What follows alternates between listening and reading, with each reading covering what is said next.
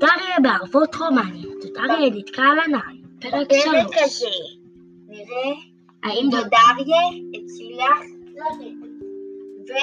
טו טו טו טו. שתיים, שלוש. לא ידעתי מה לעשות. לא יכלתי לראות את פסגת ההר. הענן כבר התרחק ממנה. השמש החלה לשקוע, וחושך התחיל לרדת על השמיים ועל ארץ הענקים. שום ציפור לא נראתה באופק, והארץ למטה נראתה רחוקה מתמיד. חשבתי, אני כבר לא רוצה את האבן האדומה, אני לא צריך שום מוצר, העיקר שאצליח לרדת מהענן הזה. פתאום הבחנתי מרחוק בענן גדול הולך ומתקרב אל הענן שישבתי עליו. אוי ואבוי, קראתי, אם שני העננים יתנגשו, יבליק ברק וירים רעם, ויתחיל לרדת גשם, והעננים ירדו לארץ כטיפות גשם, ואני אפול לאדמה ואהפוך לפיתה.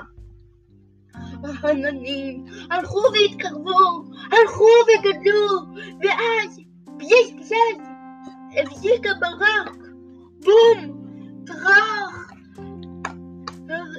הרעם, והתחיל לרדת גשם זלעפות. ככל שירד הגשם, הלך הענן, והצטמצם, והצטמצם, עוד ועוד, וידעתי שהנה עוד רגע כל הענן ירד לארץ כטיפות גשם, ואני אפול עם הטיפות. טיפות הענן האחרונות התחילו לרדת, ואני צנחתי איתם. ניסיתי להאחז בהם, אבל הם רק הרטיבו את הידיים שלי. זהו, אני אהפוך לפיתה, חשבתי, ונפלתי ארצה. דוד אריה נגע בכוס התה שלו והביט בעננים שבשמיים במין מבט כזה של געגוע וכאב. דוד אריה באמת נמחת והפכת לפיתה? שאלתי. לא, לא הפכתי לפיתה, כי לא נחתתי על האדמה. המשיך דודריה לספר. נחתתי על משהו רך. בדקתי שכל איבריי במקומם. הבטתי מסביבי וראיתי רק בטרוס, ומתחתיי משהו רך וקפיצי כמו ג'לי. איפה אני נמצא? תהיתי. שמעתי נחירות רמות, עקבתי אחר כל הנחירות עד שהגעתי אל פנים של אישה ענקית. לא הייתי מופתע, הרי נמצאתי בארץ הענקים. איזה מזל, נחתתי על בטן של ענקית. אמר, אמרתי לעצמי, הענקית ישנה ונחרה, הערתי אותה בזהירות, ואמרתי, תודה רבה לך, תודה, הצלת את חיי. מי אתה? התפלאה, התפלאה הענקית. אני דוד אריה, עניתי לה. ואיך הגעת לבטן שלי? מהשמיים, אמרתי והצבעתי למעלה. נפלתי מהרקיע עם טיפות הגשם ונחתתי על הבטן שלך.